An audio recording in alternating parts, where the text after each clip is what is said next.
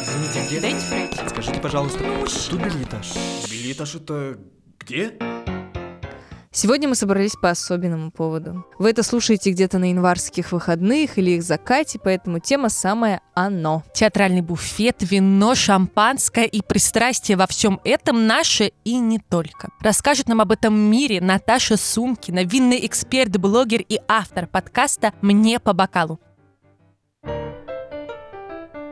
Наташа, привет. Привет, девочки, спасибо, что пригласили. Наташа, расскажи, вот мы приходим в театр, значит, все так красиво, все хорошо, закончилось э, там первое действие, и мы идем в буфет. Что мы там, в общем, увидим? Ну, я думаю, здесь я вам Америку не открою. В буфете мы увидим, конечно же, еду и напитки. Но нужно понимать, что меню здесь будет фуршетное, то есть это небольшие бутерброды, канапе, закуски и десерты. Так называемая finger food. И антракт не такой длинный, поэтому первое, второе и компот вы вряд ли успеете съесть. Ну и все же театр — это не ресторан. Буфет предназначен для того, чтобы вы немного подкрепились между актами, ведь некоторые спектакли могут идти по полдня. Я на таких спектаклях была. Кстати, это довольно изматывающий процесс. Да, бывает.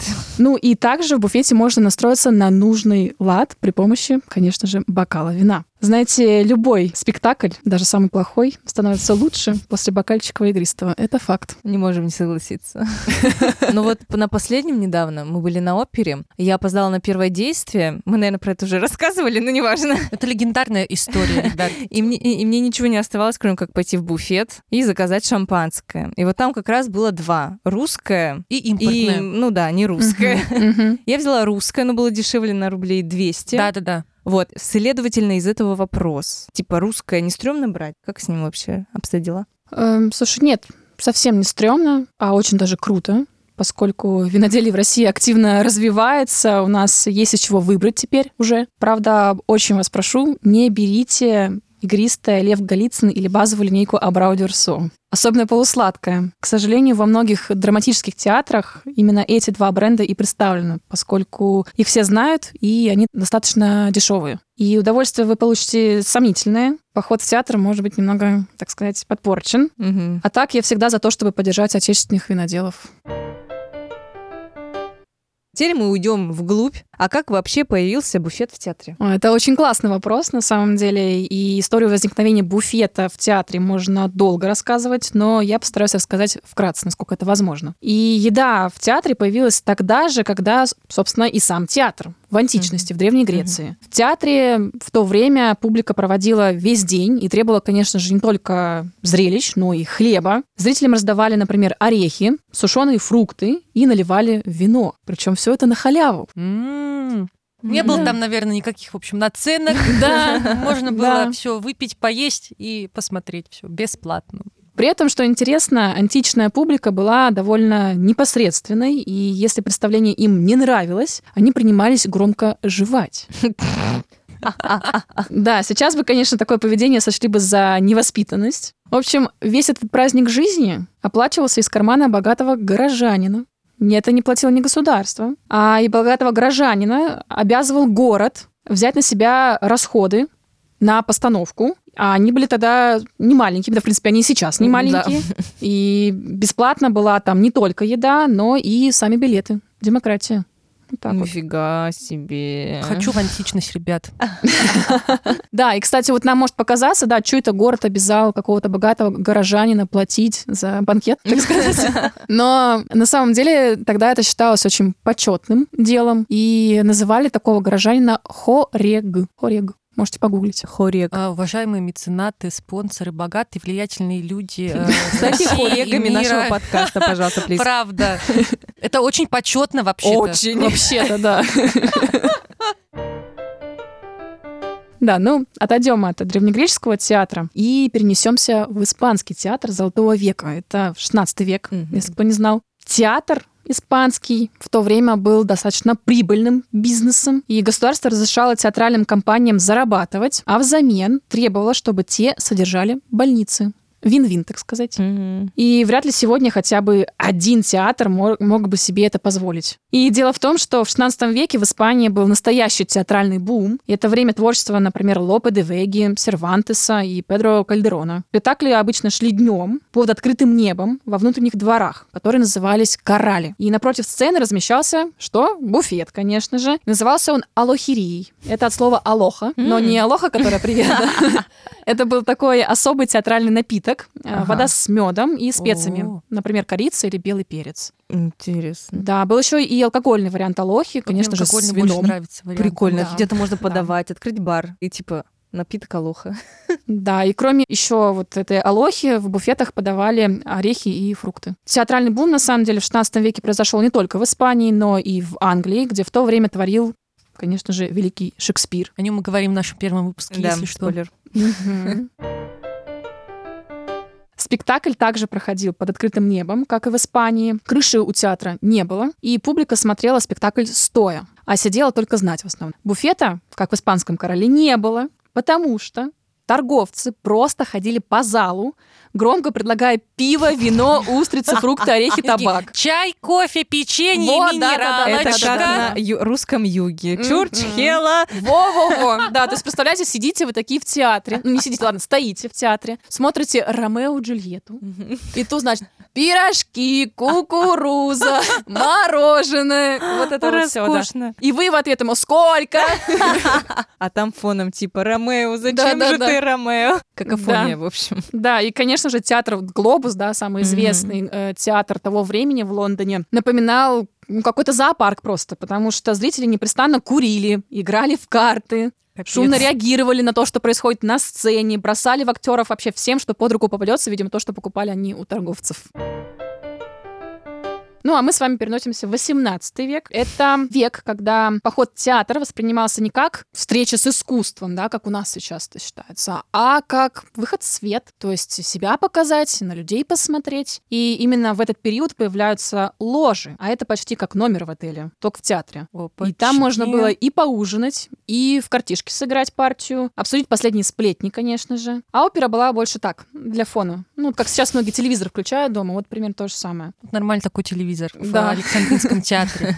Дорого-богато. Обзор из ложи, конечно, был не важен абсолютно, поскольку, ну, что там, фоновая музыка какая-то играет, да? А ну вот, важно- кстати, поэтому мы когда там сидим, вот в ложе, когда мы приходим туда, типа, посмотреть, мы не понимаем, как там вообще можно сидеть, ничего не видно. Ну, Иногда. то есть... Вот, да, Задних особенно да. рядов. Так и не должно быть видно-то, что Да. там на сцене. Ну, должно быть Именно. видно соседа напротив, какого-нибудь там графа прекрасную там, да. соседку даже, я бы так сказала. Или короля, потому что, конечно же, всем вельможам было важно как можно ближе к королю сидеть. Чем ближе ты к королю, тем ты круче. Ну да, там, наверное, чем ближе вот к этой ложе, так там вообще Да, ничего не видно. Да. Точно, да, да, да. Вот оно что, оказывается. Прикол. А мы сейчас думаем, а, А что мы так дорого мучаемся стоит, да мучаемся. Да нет, ладно, дорого. Мы такие, так, ну вот в ложе вроде бы нормальное Ну. место, там все должно быть видно. И вот мы когда э, сидели в ложе в Александринском театре, ты там вот так, в общем, согнулся в три погибели. Так, ну, Да, чтобы- бокал шампанского бы не помешал. Ну, а вообще отношение к театру кардинально поменялось в конце 19-го, начале 20 века, когда режиссеры, драматурги и деятели театра активно наставили на том, что театр вообще-то это не просто развлечение и удовольствие, это серьезное самостоятельное искусство, не хухры-мухры. И буфет для них стал символом такого низкопробного буржуазного театра. Да. Во всем виноват режиссер, короче. Да, тут важно отметить, что в Российской империи театры при буфетах, опять же, повторюсь, театры при буфетах были таким же обычным делом, как сегодня буфет при театре. Интересно. Да, дело в том, что владельцы ресторанов часто владели и театральными зданиями, и сдавали их в наем актерам. Ого. Причем не на самых выгодных условиях. И я думаю, что именно поэтому театральные деятели того времени так не любили буфеты. И вообще, ну, вот, например, Станиславский весьма снисходительно к ним относился. Он говорит, к несчастью, буфеты необходимы. Вот так вот он говорил. К несчастью. К несчастью, к несчастью, да. Ну, а в наше время буфет является уже неотъемлемой частью театра, да и вообще сегодня считается, что театр должен воздействовать на все органы чувств зрителей, поэтому так часто в театре можно увидеть угощение, например, на тему спектакля. Вот я знаю, что я не посещала этот спектакль, но очень хочу, еще и потому, что а, я знаю, что перед спектаклем «Москва. Петушки» В буфете предлагают водку и шпроты. О, Да.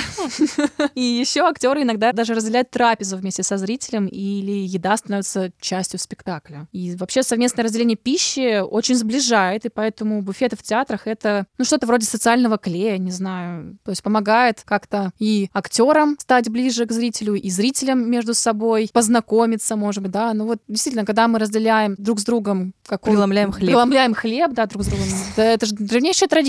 Или бокал вина, мы все уже становимся друг другу практически братьями и сестрами. Вот. А знаете, Мгм. что еще воздействует на все органы наших чувств и действует как социальный клей? так что же? Что? Ну, вино, конечно. А, ну, очевидный вообще ответ, конечно.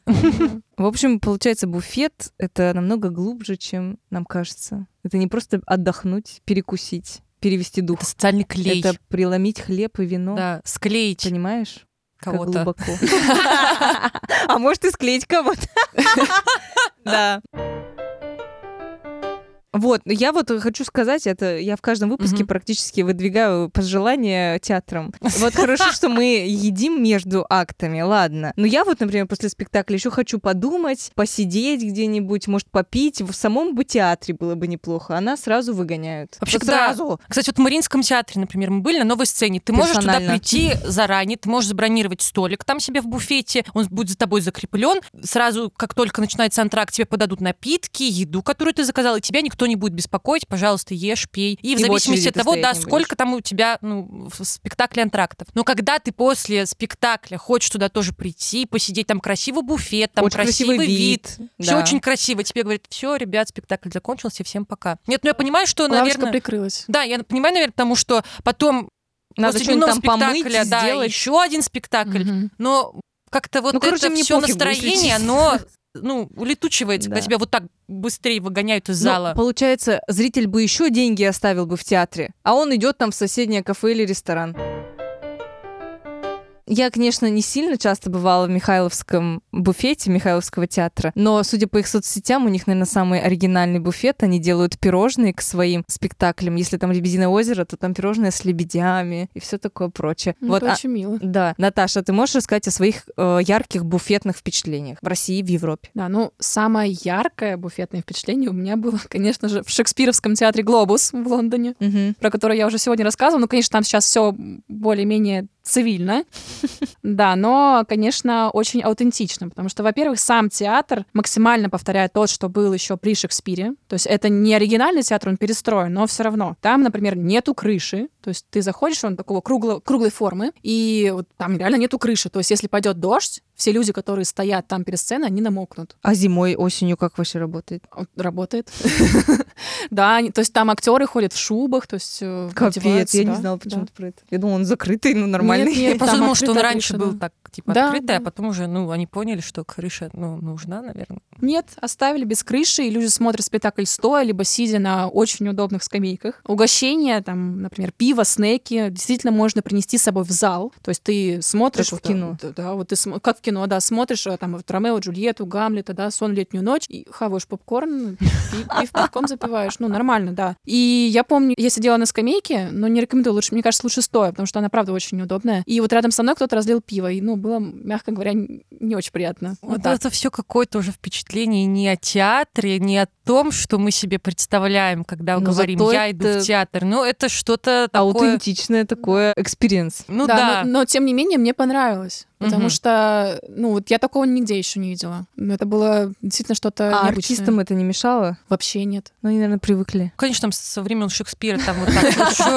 Тренировались уже, да. Да. Но я хочу сказать, что актеры там играют просто потрясающе. Я, сидела с, откры- с открытым ртом. И хоть они, кстати, говорят, на вот этом э, средний английский называется этот язык, на котором писал Шекспир. Это, ну, примерно, наверное, как старославянский для нас. То есть мы вроде что-то понимаем, но не совсем. Прикол. Да, и для меня, можно сказать, английский второй родной, но все равно мне было достаточно сложно иногда понимать, и хорошо, что я просто знала сюжет, потому что иначе я бы, наверное, потерялась там. Да, а вот буфеты при других лондонских театрах меня, честно говоря, немножко разочаровали. Я вот ходила на мюзикл «Ромео и Джульетта», но он и современный. Мгм. То есть это был не, не, в Шекс- не шекспировский театр, а другой. И Он был современный. Сама постановка мне очень понравилась, а вот э, буфет действительно разочаровал, потому что это был какой-то невкусный фильтр кофе в бумажных стаканчиках, чипсы и дешевая просека. И я такая, и, все?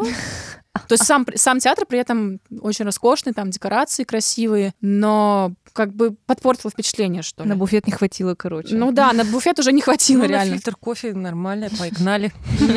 И примечательно, что при покупке билетов на некоторые спектакли в Лондоне можно купить сразу такой пакет услуг, то есть вот билеты в театр, плюс там программка, например, плюс бокал просека в антракте. То есть уже как бы все включено. И я вот хочу это зимой еще посетить Альберт Холл и посмотреть э, на буфет там. Как узнаю, в общем, поделюсь Да, впечатлениями. Да, нам очень интересно, как там у них обстоят дела с буфетом. Да. И вот еще приятные впечатления остались у меня от буфета Сан-Карло. Театр Сан-Карло — это оперный театр в Неаполе. И не потому, что там как-то очень красиво, да, в этом буфете, а наоборот, там довольно простой современный интерьер, но туда можно зайти просто с улицы. М. То есть вот что меня поразило, что не обязательно идти в театр для того, чтобы посетить буфет театральный. Это, М-м. ну, я тоже такого не видела у нас вот ни в Петербурге, ни в Москве, не знаю, может быть, где-то это есть. Это тоже лазейка для зарабатывания денег. Нет, Вот. правда. Правда. Вот потому что какой-нибудь турист, ну вот правда, Ну, ну, не хочет знает, увидеть куда... интерьер театра. Да, и не знает, куда там пойти. Или, может быть, так бывает, то, что турист, он приехал, не знаю, но он не может попасть там на На вечерний спектакль. спектакль, но хочет попасть вообще в сам театр. Пожалуйста, там Реально. чай, кофе, э, просекко, э, Топ. вино. Топ-идея. Театральные менеджеры. Ну, а если говорить про Петербург, то мне, например, очень нравится вот малый буфет в Маринке на основной Какой? сцене. На который- старой. Да, да, да, на старой Маринке. Не знаю, там, во-первых, всегда очередей меньше, чем в основном буфете. Там много точек у них, там чуть Да, ли не да, на да, каждом да, да. этаже, Да. по-моему. Самый верхний этаж, и вот там вот маленький такой буфетик есть. Вот мне там очень нравится, у меня просто какие-то приятные детские воспоминания с ним связаны, поэтому вот как-то очень люблю его. Вот, ну и считаю, что в Маринском 2 На новой да, сцене. на новой сцене, да. Просто роскошный буфет с потрясающим видом. В общем, если вы опоздали, то можно специально опаздывать и сидеть в буфете в Маринке 2. Да, потом еще можно забронировать себе столик на антракт. Настя, у Насти не закрытый гештальт. Я просто, я, понимаете, я все пыталась понять, как они вот делают это. Ну, правда. И, в думала, они общем, какие-то избранные просто. Нет, правда, ты приходишь, и там уже все занято написано, забронировано все. Оказывается, нужно туда прийти заранее э, к там, старшей менеджеру, вот, и они тебе там все, значит, Да, организуют. опять реклама, за которую нам не платят. Все, мы заканчиваем ее. Сейчас я должна рассказать. Только я, в общем, уже так направилась туда, прозвенел третий звонок, и мне пришлось возвращаться обратно. В общем, мне просто хочется туда прийти по-человечески, все это организовать, и в антракте прийти к накрытому столику и съесть бутерброд и выпить бокал шампанского. Вот, все. Все, мы это сделаем обязательно. Вообще, вот я сейчас просто порассуждаю, м, мне кажется, что вино как сфера и театр как сфера очень похожи тем, что это очень элитарные области, где не такая простая точка входа, как бы скажем. Ты должен обязательно как будто бы что-то знать, что-то уметь, в чем-то разбираться, чтобы пойти и начать говорить о вине или о театре. И вот наш подкаст в основном у нас была такая идея, что мы начинаем говорить о театре просто, спокойно и показываем, что так может разговаривать любой, даже если вы там ходите в театр раз в месяц или раз э, в год или полгода. В общем, что театр это так же интересно, как, не знаю, как сериал. Вот. И в вине тоже, мне кажется, есть такое, что ты не можешь начать пить, пока не разберешься там в терминологии. Да, еще кажется то, что это сложно, ты не можешь как-то рассуждать об этом простыми словами, как будто бы. Если я не слышу запах мокрой земли там где-нибудь, то все, все, я перехожу на квас, видимо. В общем, это сферы, подытожим, нам кажется, и театр, и вино, в общем, они схожи вот этой своей какой-то сложной конструкции, которая на самом деле таков- таковой не является. Наташа, можешь нам рассказать про свой путь к вину и вообще жизни в нем? И почему ты завела подкаст про вино? Какая у него миссия? Ой, ну, мой путь в мир вина, на самом деле, очень тернистый, довольно случайен. И сейчас я просто скажу, что любовь к вину у меня началась э, в парижском кафе М, как для Прокоп. Да, я как знаю, звучит очень звучит. пафосно Мне и элитарно, как раз про то, что мы говорили, да. Но на самом деле вот после того, как э, я попробовала впервые вино, которое мне понравилось, это было именно там, я просто запомнила этот момент, это был сорт винограда Гевюрцтраминер, и на Мгм. тот момент я даже выговорить не могла это- этот сорт винограда, я просто за- запомнила, как выглядит бутылка и этикетка. И вот меня это настолько поразило, что с того момента я начала, ну не то чтобы углубляться, но как можно больше пробовать всяких разных вин, и в принципе вино всегда мне нравилось. Но вообще я по образованию лингвист, переводчик-синхронист, и Наверное, окончательно я вот решила окунуться в мир вина после того, как у меня произошло разочарование в моей профессии, и плюс еще это все наложилось на такое очень болезненное расставание с бойфрендом. Мгм. И я просто не знала вообще, чем я хочу заниматься, а тут такая думаю, «М, вино, мне же всегда нравилось, может быть, попробовать э, сначала просто там поучиться для себя, но, в общем, я только там начала учиться, и, в общем, сразу же меня захватило это, я окунулась там в омут э, с головой. Да, ну, в общем, полную историю моего входа в эту профессию можно почитать, наверное, в моем инстаграме. Мгм. Запрещенная в России социальная сеть? Да-да-да. Да. Она, она самая. А вообще вином я занимаюсь с 2019 года, и за это время я успела поучиться в Лондоне, как вы уже могли заметить, кстати, по, моим походам в театр. Да. В Бургундии, в России. Я также успела поработать импорт-менеджером в виноторговой компании, завести новые вина в нашу страну и основать э, винный клуб, также блог и запустить, собственно, подкаст Круто. «Мне по бокалу». Ого. Мы еще театр свой не основали, к сожалению. Да, ну и подкаст я запустила потому, что я понимала, что мне предстоит переезд, кстати, вот со дня на день.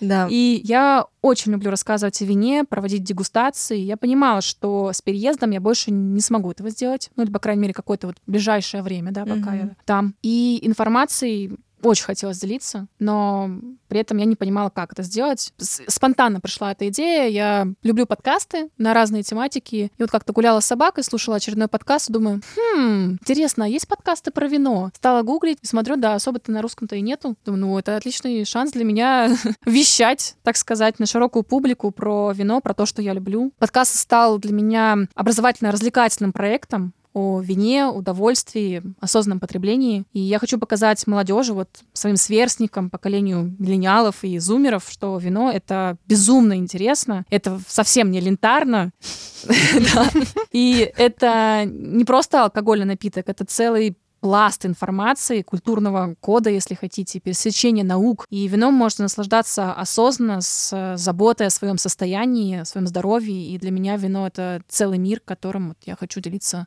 с другими. Так что мы всех приглашаем в Наташин подкаст «Мне по бокалу» и слушайте выпуск с нами, и не только с нами. Ну и да, учитесь наслаждаться вином. И театром. Да. В общем, жизнью, короче, наслаждайтесь. Я знаю, что, например, Николай II, поклонник балета, и Матильда Кшустинская в частности, Это Анин краш просто наш тоже вообще. Ненужная вставка вам о нас. В общем, что он знал толк и в напитках помимо балета. Например, в его дневнике есть запись, как он со своими офицерами там или с кем пили 125 бутылок шампанского. Они там Причем, ставили- короче, да, они каждую бутылку ставили на ступеньку на лестнице, выпивали, поднимались, выпивали, поднимались. Он рассказывал, что когда ты уже поднимаешься, как Ты бы, уже ты не уже алло. не поднимаешься, ты просто заползаешь туда. это Ну, какая-то спокойно- традиция. Да, и он типа. так спокойно пишет, короче, это в своем дневнике, типа, ха-ха, ну вот так вот э, с пацанами между делом, вот так вот выпили Party hard. 125 бутылок.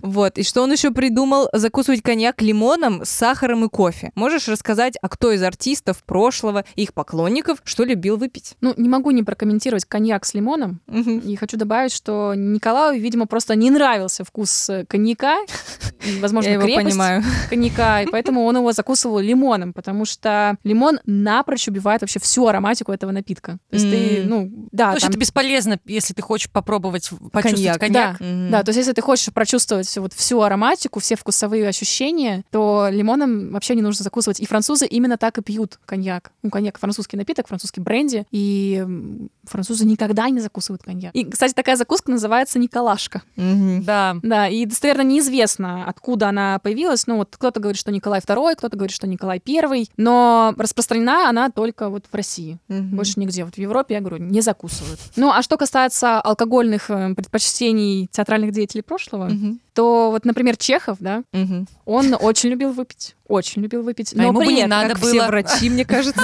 Да, как и все врачи, кстати, да-да-да. Но при этом пил он в меру. И никогда во время работы над пьесами. То есть он не позволял себе Серьезный подход. Да. Такой, извините, я работаю, никаких э, выпиваний. Всем до свидания, пока. Ставлю чайку, некогда. У меня была дегустация на тему того, что пили великие. В том числе я рассказывала про Чехова, что его любимым вином было красное бордоское вино из коммуны Паяк. Ага. Вот. Это такое достаточно терпкое, насыщенное вино, такое полнотелое, мощное. Вот ему это нравилось. И водку он тоже очень любил. Это достоверно известно, что перед своей смертью он попросил бокал шампанского. Выпил бокал и Типа Кого? отметил. Отметил, так Вот, сказать. вот да. мы все пытаемся сказать, что это вообще какой-то такой не элитарный. Ну как вот человек, драматург, перед смертью попросил бокал шампанского. Ну, Ну, изящно. да, изящно очень. Уметь надо. Да. Возвращаясь к... э, Нам в- уже... Да. Наташ, можно посоветовать какой-нибудь финальный топ прикладной, например, три шампанских не за миллион, который можно купить, ну, где-нибудь плюс-минус в наших сетевых магазинах или супермаркетах, но, в общем, при этом, чтобы это было что-то любопытное. Чтобы можно было купить, значит, Мгм. э, выпить, включить себе кармен где-нибудь, на чем-нибудь и наслаждаться. Вот, Да. дома. Ну, вот прям вот французское шампанское вы вряд ли за миллион, не за миллион, точнее, найдете. За миллион найдете. Не за миллион. Это, да, Вряд да. ли. Потому что цены на шампань сейчас начинаются, ну, плюс-минус от 5000 рублей, да. Мгм. Ну, мгм. Но вот э, российские очень достойные альтернативы по вполне доступным ценам найти можно. Например, это Магнатум от э, долины Левкадии. Я знаю, что он, например, в перекрестке продается, и стоит он примерно ну, 1200 рублей плюс-минус. Мгм. Еще есть классная игристая от Золотой Балки, розовый брют Балаклава. Вот, Мгм. да. Ее, кстати, Да. мы пили в э, буфете в Мариинском Но театре. не розовый, по-моему. Или розовый. Розовый. Розовый. Розовый, Мгм. да. Стоит он примерно ну, 650 рублей где-то. Ну, вообще хорошо. Можно найти в любом э, винном э, магазине, там красное-белое, ароматный Мгм. мир, по-моему, тоже продается. Ну и просто в супермаркетах я тоже их видела. И вот еще мне очень нравится тоже розовая игристая от производителя Аристов. Называется Кюве Александр. Мгм. Стоит оно около тысячи рублей. Вот Что это- мы всё дорогие записали. друзья. Я выхожу в супермаркет. Да, это Да. прекрасные альтернативы шампанскому, доступные и прекрасный вариант. Ох, ну что, Наташа, спасибо тебе за наш этот коллаб. Было очень интересно и полезно. И вам спасибо. Мне было очень приятно, что меня пригласили. Слушайте Наташин подкаст «Мне по бокалу». Ссылки в описании выпуска и везде, где мы есть, там тоже будут ссылки. Ставьте сердечки нам и Наташе, подписывайтесь, пишите комментарии, отзывы, наслаждайтесь напитками и ходите в театр. И до встречи в билетаже.